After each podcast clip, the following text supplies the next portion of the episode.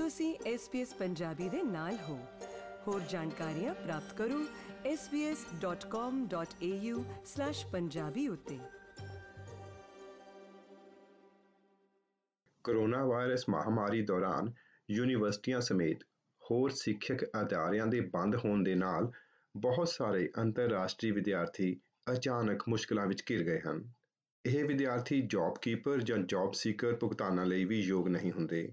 ਪਰ ਕੁਝ ਰਾਜ ਅਤੇ ਪ੍ਰਦੇਸ਼ ਇਹਨਾਂ ਨੂੰ ਵਿੱਤੀ ਸਹਾਇਤਾ ਪ੍ਰਦਾਨ ਕਰਨ ਵਾਸਤੇ ਅੱਗੇ ਆਏ ਹਨ ਅਤੇ ਹੁਣ ਨਿਊ ਸਾਊਥ ਵੇਲ ਸੂਬੇ ਉੱਤੇ ਵੀ ਅਜਿਹਾ ਕਰਨ ਲਈ ਦਬਾਅ ਪਾਇਆ ਜਾ ਰਿਹਾ ਹੈ।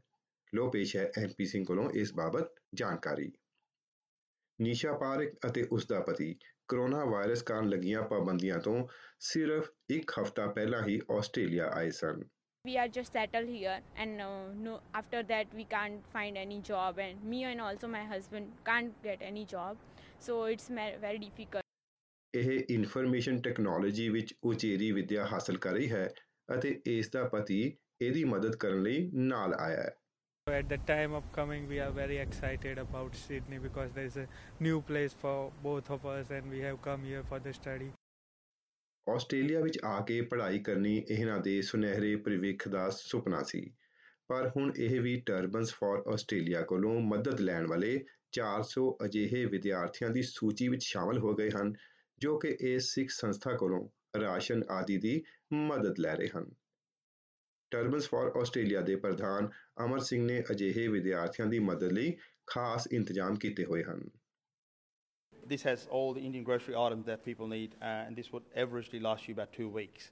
It has lentils, rice, uh, wheat flour. All of this stuff is from donations by the community, or we've sourced it from suppliers by those donations. And we want to um, tell the international students and other migrants who are in stress due to financial crisis that they're not in it. Uh, you know, we are in it together. ਅੰਤਰਰਾਸ਼ਟਰੀ ਵਿਦਿਆਰਥੀ Australia ਦੀ ਅਰਥ ਵਿਵਸਥਾ ਵਿੱਚ ਹਰ ਸਾਲ 32 billion ਡਾਲਰਾਂ ਦਾ ਯੋਗਦਾਨ ਪਾਉਂਦੇ ਹਨ ਪਰ ਨਿਊ ਸਾਊਥ ਵੇਲਜ਼ ਦੇ ਵਿਦਿਆਰਥੀਆਂ ਦਾ ਕਹਿਣਾ ਹੈ ਕਿ ਇਸ ਮਹਾਮਾਰੀ ਦੌਰਾਨ ਉਹਨਾਂ ਦੀ ਬਾਹ ਫੜਨ ਲਈ ਸਰਕਾਰ ਨੇ ਕੁਝ ਨਹੀਂ ਕੀਤਾ।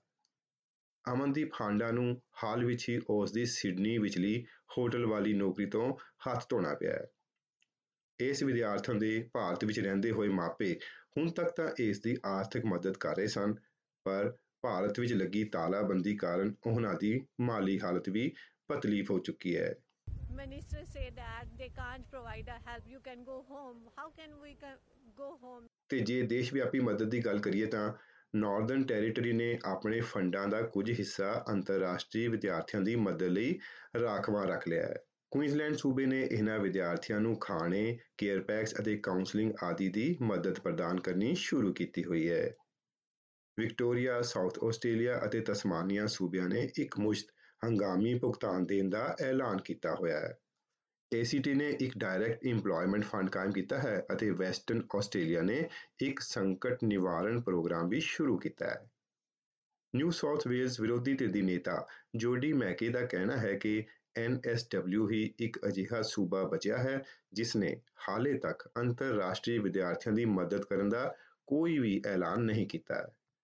Right now, the world is watching how New South Wales, how Sydney treats international students. We want them here in the good times, we take their fees, we ask them to work and pay tax, yet in the bad times, we leave them to fend for themselves. Premier Gladys Berejiklian ਨੇ ਕਿਹਾ ਹੈ ਕਿ ਅਜਿਹੀ ਮਦਦ ਉੱਤੇ ਵਿਚਾਰ ਕੀਤੀ ਜਾ ਰਹੀ ਹੈ There are discussions uh, which are happening um, at, a, at, a, national level. Uh, the New South Wales government hasn't uh, made any decision in that regard at this stage, but you'd have to assume that would be a decision or an indication from a national cabinet perspective. Terms for Australia ਵਿੱਚ ਅਮਰ ਸਿੰਘ ਵਰਗੇ ਸੇਵਾਦਾਰ ਇਸ ਸਮੇਂ ਇੰਨੇ ਵਿਅਸਤ ਹਨ ਕਿ ਉਹਨਾਂ ਨੇ ਆਪਣੀ ਦਿੱਤੀ ਜਾਣ ਵਾਲੀ ਮਦਦ ਦਾ ਵਿਸਥਾਰ ਕਰਦੇ ਹੋਏ ਹੁਣ ਪੈਰਾਮੈਟਾ ਵਿੱਚ ਵੀ ਇੱਕ ਹਾਲ ਲੈ ਲਿਆ ਹੈ This would be the biggest event for us in the five years we've been going, and it's it's a stressful situation for all, but also financially it's crippling. ਇਹ ਸੇਵਾਦਾਰ ਹਫ਼ਤੇ ਦੇ 7 ਦਿਨ ਹੀ ਮਦਦ ਵਾਸਤੇ ਹੈਂਪਰਸ ਆਦਿ ਤਿਆਰ ਕਰਦੇ ਰਹਿੰਦੇ ਹਨ।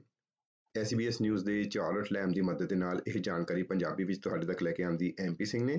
ਜਾਣਨੇ ਚਾਹਾਂਗੇ ਤੁਹਾਡੇ ਵਿਚਾਰ ਜਰੂਰ ਸੁਨੇਹਾ ਭੇਜਿਓ 042 999 62 ਦੇ ਉੱਤੇ।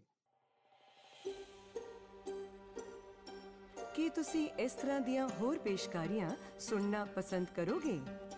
Apple Podcast, Google Podcast, Spotify ਜਾਂ ਜਿੱਥੋਂ ਵੀ ਤੁਸੀਂ ਆਪਣੇ ਪੋਡਕਾਸਟ ਸੁਣਦੇ ਹੋ।